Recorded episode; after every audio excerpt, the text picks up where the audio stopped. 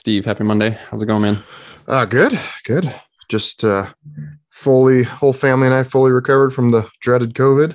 Dude, we all had it last week after. This better though. Like all of us, for the whole Exo crew getting it was great. Yeah, time. Yeah. We all Pat picked it up, and then we all picked it up from him when we went down to SHOT Show, and then came home with it and spread to my family. And but it was pretty easy peasy. Just a couple days, everyone being cold, and then back to normal. Yeah, cool, man. Yeah, so we got COVID prior to us hitting the road for show season, which is great. Yeah, it wasn't happening now. It was happening then, that's for sure. Yeah, it's definitely happening. I could see being at two trade shows back to back, shaking 1,000 hands and not getting it from somebody. Yeah. So yeah, next week is Hunt Expo, kicks off on February 10th, and that will run through the weekend. And then the following week is the Pacific Northwest Sportsman Show, which is in Portland, and we'll be at both of those. So we'll leave links in the show description. If you guys want to hit those websites, check out any more info on obviously the dates and all that stuff, tickets. But if you're in the area or going to be at the shows, definitely swing by, say, hey, we'll have an Exo booth at both and be there the whole time. Be fun. Absolutely. It's good. Like last year was a nice break having them off for a bit, but it's going to be great to actually get out and see people again. Yeah, I'm excited. Yeah. Let's see, other kind of like timely news that's been going on in the background, Steve, is we have the Death Hike dates finalized and somewhat of a high level plan put together. I think there's still a ton of details to figure out, but yeah, people are always interested to hear about that. So what's it looking like this year? Yeah, last year, I mean, it was just kind of every year it's like, all right, what can we do next? What's exciting. And you know, one of the thoughts I had was like, let's go travel somewhere. The first place that popped into mind was actually New Zealand, but I think that'd be pretty far fetched for a lot of guys, just time and cost to get over there. But then I was like, you know what we could do is Alaska. So yeah, we're flying up to Anchorage and we're going to go through hike, through the Chugach, mountain range. It's like late June. And it's going to be, what's going to be fun is I'm going to build a route. So there's a lot of ice travel. So we're going to be crossing over glaciers. And it's going to be, you know, just that's new and different. And none of us, nobody in the group's done that before. Right. So there's going to be some added skills to learn and, you know, research, and it's going to be fun. Yeah.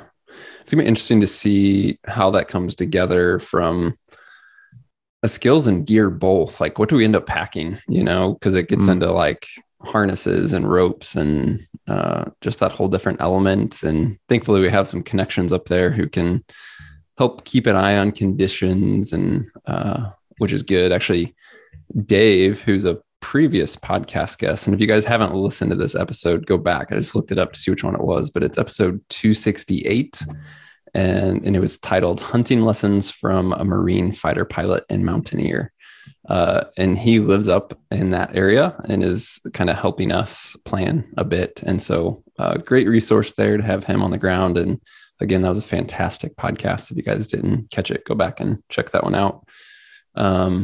But yeah, it's like that's adventure. It's new, it's exciting, it's unknown, it's pushing comfort levels. That's kind of the whole point, right?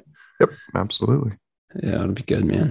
What do you, look at training any differently for this one? I think one thing that stands out that's unique about this is not only the different place and demands of the terrain and ice and all that, but also that time of year in Alaska, ton of daylight, right? It's like we're going to be able to really get in a lot of time on feet, and probably minimal rest if we wanted to. Yeah, I mean, I think it's 24 hours of daylight, definitely of hiking, light enough to hike, I think.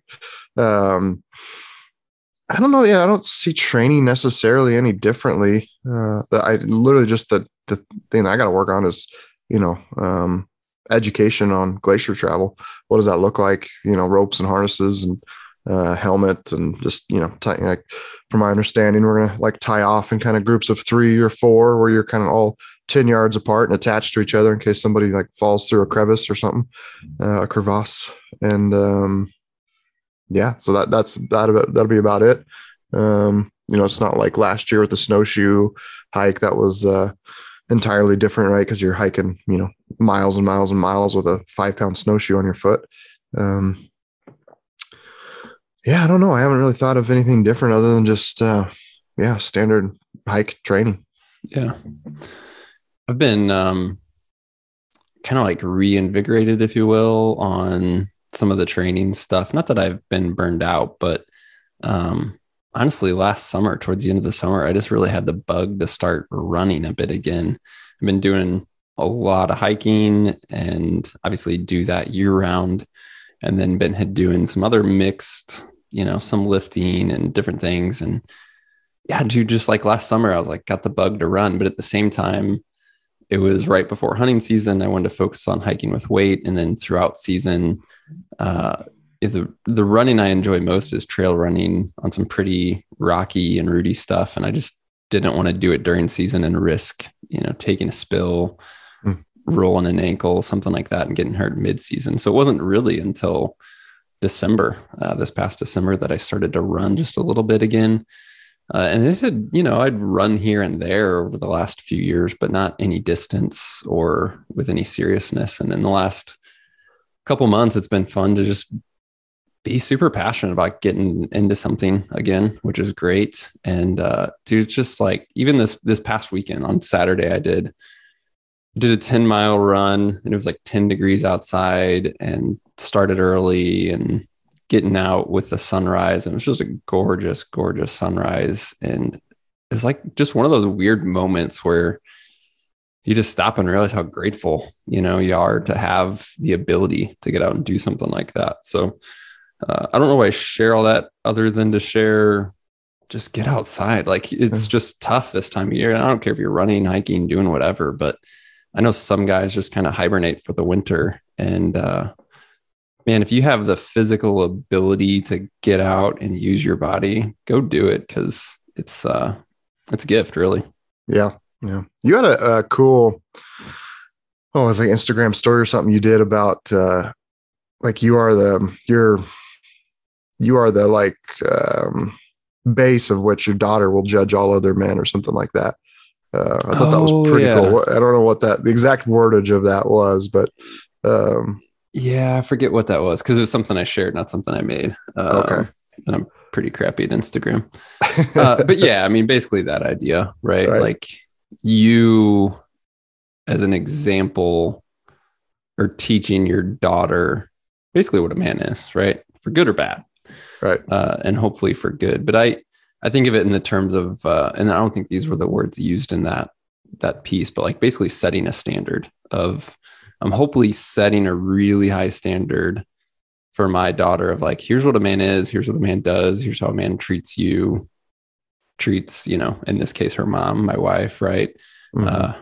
How they work, all that stuff, right? And you apply that to daughters and sons. It's obviously for kids, but there's definitely a unique angle to that for a daughter, especially now that I have a 13-year-old daughter, which is crazy. Crazy, dude. Oh, all right. So listener questions. This was a good one, Steven. We can talk for an hour about this, and maybe we should do a full episode on this in the future. But to get the conversation started, I thought it would be good to talk about this. And this guy wrote in, he says, I live in Maryland and have hunted mostly private land in Maryland and Pennsylvania my whole life. I hear podcasts like yours and many others talk about hunting pressure on public land out west. The challenge I have is I don't know what too much hunting pressure really means when it comes to Western public land hunting. I'm used to having other whitetail hunters potentially within a couple hundred yards of me when I'm in my tree stand, but that doesn't seem to equate to big country out west. So what is too much hunting pressure? How do you gauge it? Is it 5 or 50 cars at the trailhead? Is it just how many other hunters you bump into while you're out there? I'm hoping there's a metric I can use to know if and when I need to move to another spot because there's too much hunting pressure. It's a great question. That is a great question. Obviously, the answer is it varies. For me, I mean, it sounds a little like I don't want to see or know another person is in the country. What do you mean by hunting the country though? Yeah, right. Yeah. The country that I'm hunting that day. So if I plan to hunt 2 miles, a 2 mile circle, I don't want to run into another person in that 2 mile circle. If I'm, you know, backpacking and it's going to be like an 8 mile kind of A to B type hunt. That's not too much pressure. There certainly can be people in there. I think if you're running, if you're just, you know, if you're elk hunting and you go like you're 2 miles from your truck and during the course of that day from sunup to sundown, you run into multiple groups of hunters, that's too much pressure, right? Like you just covered 2-3 miles during the day and first thing in the morning, you ran into somebody. Midday, you see another hunter walking by you, you know, across the mountain or something like that. You know, and then that evening you run into another hunter. To me, that's like, okay, there's too many people in here. And basically hunting pressure is just, they are, you know, pushing the animals around and they're going to change their behavior and they're going to be harder to hunt and harder to kill. And so the less of that, the better. Now, certainly I've been in Colorado, for example, back in 2017 with Born Raised guys. I mean, those trailheads were just jammed full of people, like truly 50 trucks at this one and 20 trucks at this one. And then all of a sudden you just take that and go, okay, how can I use that to my advantage? Where if there's this many hunters accessing this trailhead and there's this many over on this one, you know, then you're going to pull out a map, zoom way out and start looking at the topography and where access is and where likely escape routes for animals to go find sanctuary. And then you're going to go hunt that stuff. So you can definitely use it to your advantage when you are like stuck in those situations. But in general, yeah, I just don't like more from a, you know, just kind of like a, I don't say a peaceful hunt, but like I want to go out there and like just be engaged with nature and engaged with the animal that I'm pursuing and not be running into other people. So for me, yeah, one is too many. Certainly, you know, it's one thing to, you know, see another hunter like way, you know, 2 miles away or something like that. But if I'm out there actively hunting, I just don't want to run into people, which is a huge reason why I started backpack hunting. It wasn't necessarily like have better hunting. It was just to get away from people and have peace and solitude. So yeah, it's going to change for everybody. But again, if you're just running into multiple hunters during the day, from an elk hunting perspective, that would be my like, get out of there. From a mule deer hunting perspective, you know, that changes entirely too. 'Cause yeah, like early season mule deer hunting, you know, you definitely don't want other hunters in that, you know, in the basin that you're hunting, that's going to potentially push the animal. 'Cause those are like, you know, if you're doing it right, you invest an entire day into, you know, the buck you glassed up that morning and you're waiting for him to bed. And then you're going to sneak over there in the afternoon and spend hours waiting for the thermals to switch and sneak down on it. And man, last thing you want is some guy walking up the middle of the basin, oblivious that there's a great buck bedded above him, and bump him out and ruin your hunt. And then, you know, let's say it's like late rifle, you know, running into other hunters is, you know, like I could say like unit 39 here in Idaho is just jammed full of hunters. But to me, that would be much less of a concern than it would be if I was, you know, archery elk hunting. Again, just like, well, the more hunters out here, they're just going to be pushing the deer around and those deer are going to make mistakes of, you know, feel like they're forced to, you know, move midday and will, you know, go across an opening, a clearing, you're going to get a rifle shot at them. So to me, that pressure on a rifle hunt like that would not necessarily be a bad thing at all. Yeah, I think you can just keep going through different styles of hunts and when pressure is too much. But for whatever reason, maybe it's just you and I's, most of our, you know, past experience has been archery elk hunting. So that's what I default to when I think about that. So I don't know what his, did he specify in his question at all? He did mention elk hunting. He didn't. I don't think that he was set on this, but he didn't mention that. I got the vibe it was archery, and then he also mentioned. And again, I don't know if he's planning on going here or if he's bringing this up because of you hear about it so much. But he mentioned Colorado as well, so like elk hunting in Colorado. Gotcha. Yeah, perfect. But, so. Yeah, truly. If you're and that, like I said, if you're running into multiple hunters a day, I'd find an area with less people, because that is those elk get bumped and pushed. The bulls stop being vocal. They stop coming to calls. They're going to be way more apt to go bed in a thick north-facing timber hillside and wait until dark and come out and feed in the evening. They're just going to be a lot harder to hunt. You're going to have much better success. I would take an area with lower elk numbers and no pressure versus higher elk numbers and a lot of pressure, because I think you're going to have a better chance with that, less pressure situation. Mm-hmm. Yeah, I think that's he mentioned in here, I'm hoping there's a metric I can use to know if and when I need to go to another spot. That's difficult, right? Because it depends on context, not only context of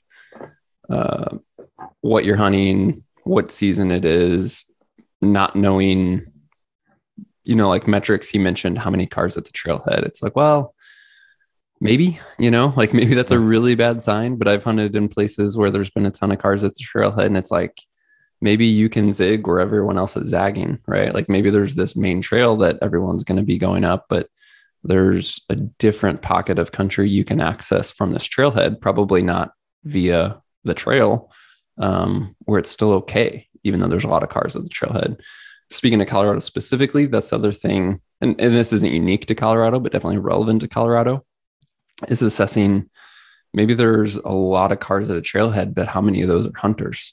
There's been a couple places I've hunted in Colorado where, yes, there's hunters, but there's guys fishing.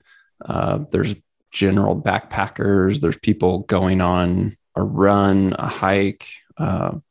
We've even seen horse trailers, assuming it was guides, and then come to find out it was people on a recreational horse ride. So, quote unquote, multi-use areas, right? I mean, quite literally, there's a trailhead I've hunted out of where I know for a fact there was 5 or 6 different activities happening out of that trailhead.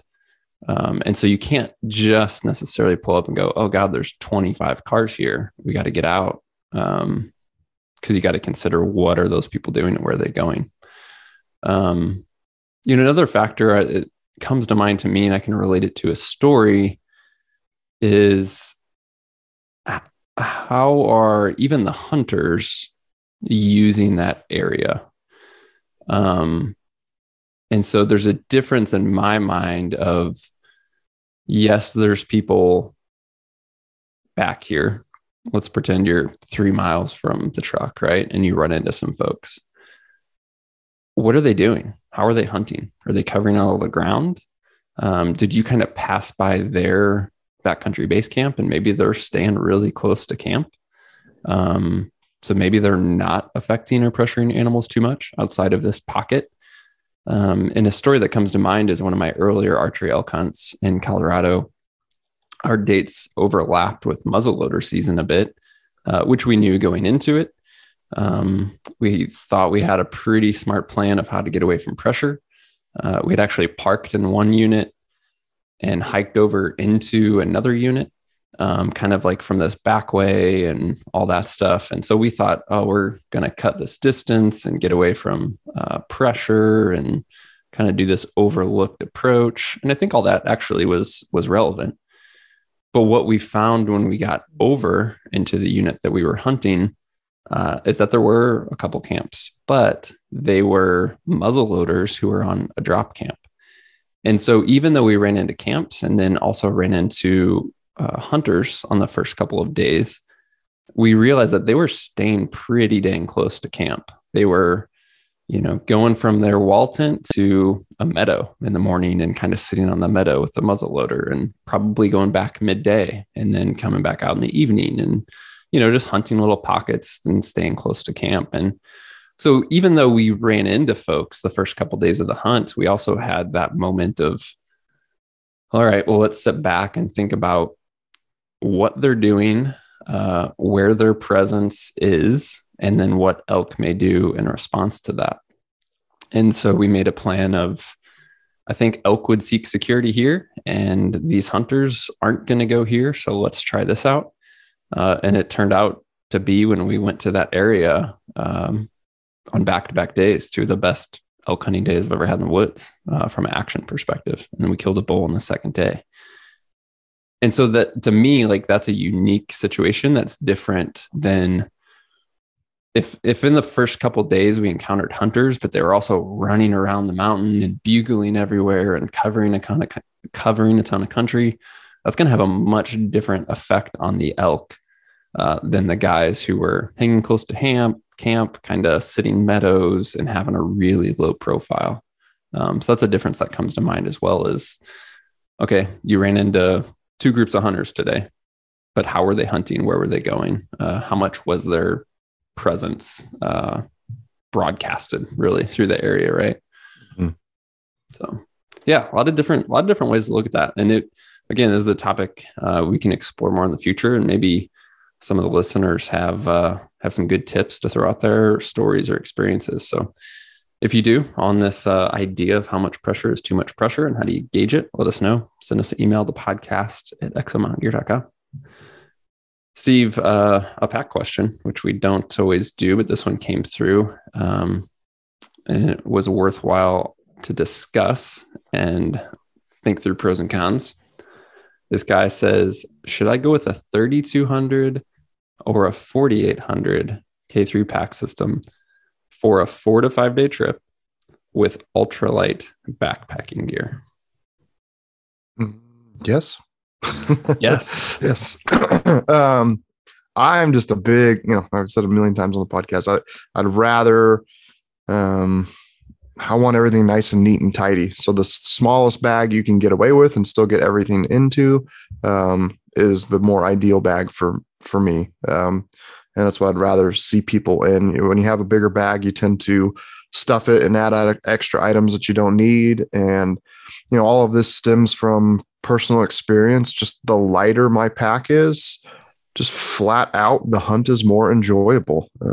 Like, you're putting on a lot of miles and steep terrain and, over and under logs and rocky terrain and just, you name it.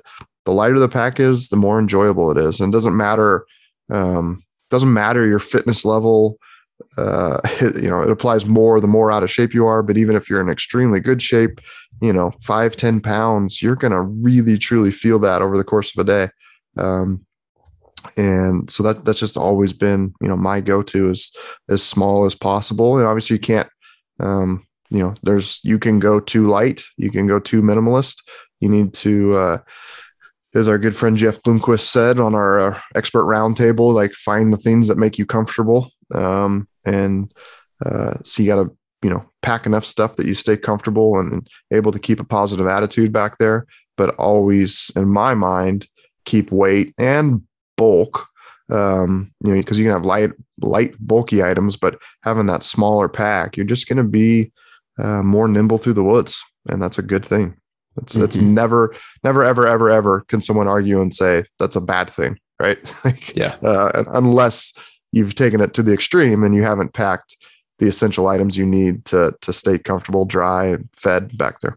Mm-hmm. I think this one's interesting because he says a 4 to 5 day trip, and there's no hard and fast rule here, but in the product description of a 3200 versus a 4800, we kind of mentioned a 32 going up to 3 to 4 days, and then a 4800 going 5 to 7 days. And so he's kind of bridging that gap with saying 4 to 5. Yeah. The second you said 4 to 5, but then he said ultralight gear. It's like, okay, yes. Instantly, if he's doing that, he can get into a 3200 easily. Yes. And that's what I was going to say, is those recommendations are like what's in the description of saying a 3200 is up to 3 to 4. It depends who you are, but I will say they're somewhat conservative, right? And that's on purpose.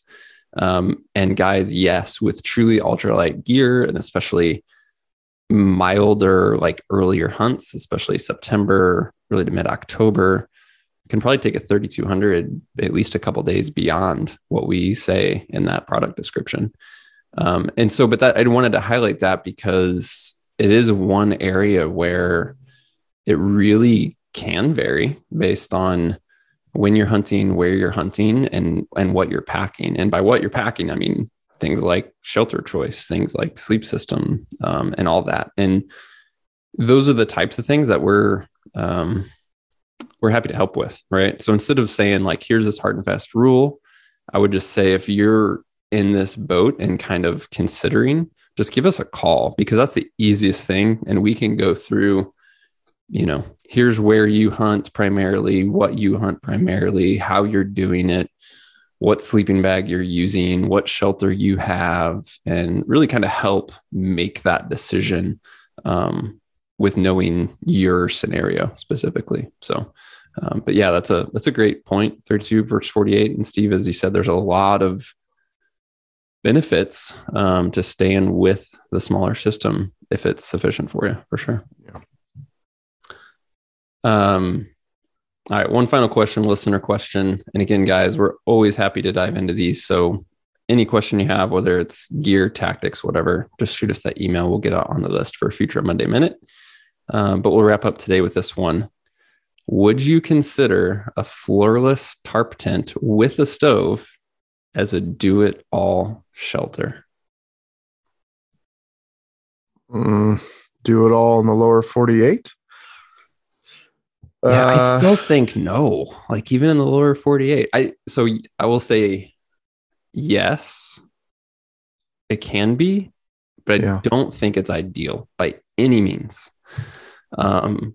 And because when I hear floorless tarp tent with a stove, meaning you're not always going to pack the stove, but you have a shelter that's stove capable, that takes space, man. Like you take a 4 or 5 man tent, but you start throwing in like stove, and really that's going to sleep like 2, maybe 3 guys when you're running a stove. And then that same shelter that was a 4 to 5 man shelter without the stove, that's just a big shelter. You know, so saying it's a do it all, like meaning I'm going to take it on summer backpacking trips or summer scouting trips or early archery backpack hunts or things like that. Like, no, it's not ideal. There's so many better options out there.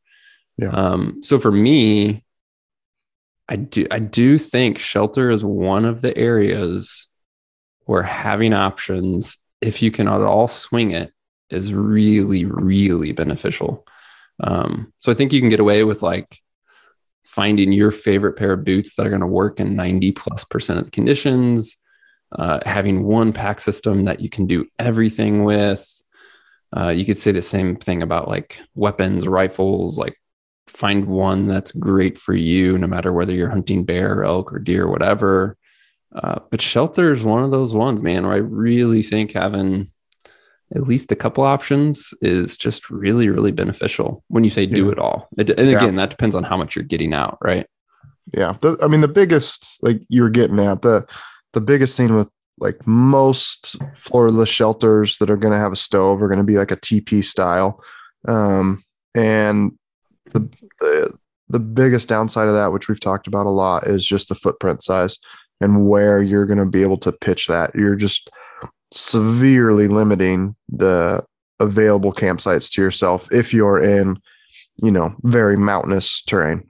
Like going back to my sheep hunt in the Frank Church this last year, like there was, I mean, we struggled at times to find 2 places for 2 one-man tents to go. If we had a teepee, holy crap, that would have, I mean, we would have walked, I mean, not joking, you know, 3 or 4 extra miles in the course of that trip, you know, come evening time to find a place to camp, or you would be, you would know that limitation and it would affect your hunt, right? Like it's like 2 hours until dark, but you walk across a place like, oh man, we could pitch the tent here. If we keep going, it doesn't look very good up there. So you would, you know, potentially affect the outcome of your hunt. I guess it could be, you could get lucky and it could be in a good way, but I think anytime you're placing limits on yourself and where you can sleep, that's not a good thing. So, but at the same time, you got a late season hunt, you know, you're going to hike in there 4 miles, you know exactly where you're going. you know, there's this big flat meadow, you know, that floorless shelter with a stove is going to be fantastic once you get that thing set up, and you're just going to leave it up for the whole duration of the trip. So there's some pros and cons for sure. In an ideal world, maybe you and your hunting buddy, like the one guy buys the floorless shelter and stove option. Another guy has a, you know, a bomber, you know, Hilleberg 2-man tent or something that you can kind of take more places. Yeah, there's definitely, as much as there's cons to the bivy sack and tarp setup, the versatility of that, is just so stinking fantastic that it's tough to beat. Yeah. I think maybe part of like the way I see this question too is, I don't want to say that floorless shelters with stoves are overrated. I think there's a massive benefit to them in select circumstances, but I just feel like and maybe it's just like, I have a very outsider opinion on this, looking at what I see, right? Like podcast questions and people posting on Facebook groups and forums and whatever. And there's like so many guys going this direction that I somewhat question, are this many people hunting in those conditions where this shelter is like, that's what it's made for, right? Like right. That late season, crappy weather, you need a stove, quote unquote, need, like in air quotes, the stove's beneficial, let's put it that way. But I see so much momentum going to those styles of shelters, which is fine. I have nothing against them. I just question, are those guys using it for what it's intended for? Or are they doing it, you know, maybe 5% of the time? Whereas the other 95% of the time, they'd just be much better off with something smaller, simpler, lighter. You know, I mean, there's just like, yeah, I don't know. I'm curious about that. Again, it's a very outsider opinion. It just seems like there's a ton of interest in them, and I don't always see guys using them when they're needed. We'll put it that way. Yeah. So very judgmental of me though. I know. No, yeah. I mean, it's, yeah, I mean, I'm definitely just, you know, more evolved into the camp of like, keep it simple. And I'd rather deal with a little bit of uncomfortableness at times in the, you know, in the interest of just keeping things simple and easy to use. So. Yeah. And I will say 100%, this is massively dictated. And you mentioned this, Steve, but just to highlight, massively dictated on how you're hunting. Meaning if you were the guy who's like, you know, you and your buddy pack in 2, 3, 4, 5, 6, I don't care how many miles, and set up a base camp, then yes, a floorless shelter, even makes sense when you don't need a stove, right? And we used to do this more. My buddy Jared and I, the first several years we hunted archery elk, it was pack in, set up a Seek Outside Cimarron, and basically hunt out of that for usually 3 to 4 days, sometimes longer, or sometimes we're moving after 3 to 4 days. So that style of hunt is going to be more beneficial for that style of shelter. But if you're more mobile, if you're, you know, bouncing around, if you're dealing with hunting pressure, like we talked about earlier, and maybe going in for like, hey, I'm going to go in here for an overnight or for 2 to 3 days, gauge pressure, et cetera, move around a lot. You don't want to be dealing with finding the space and even the time of setup of these larger shelters when you can much more easily throw up a quicker, smaller system in minutes and just be much more mobile. So again, that's a huge factor in shelter choices, your hunt style. Cool, guys. Appreciate you tuned in as always. As I mentioned before, if you have any questions for us for a future Monday Minute, just send that to podcast@exomountgear.com. Once again, check out the links in the show description for the Hunt Expo, Pacific Northwest Sportsman Show, and hope to see many of you guys soon. And then we'll be back this Wednesday with a full-length podcast episode. So if you haven't yet, hit that subscribe or follow button in your podcast app to receive all future episodes automatically. And we'll talk to you soon.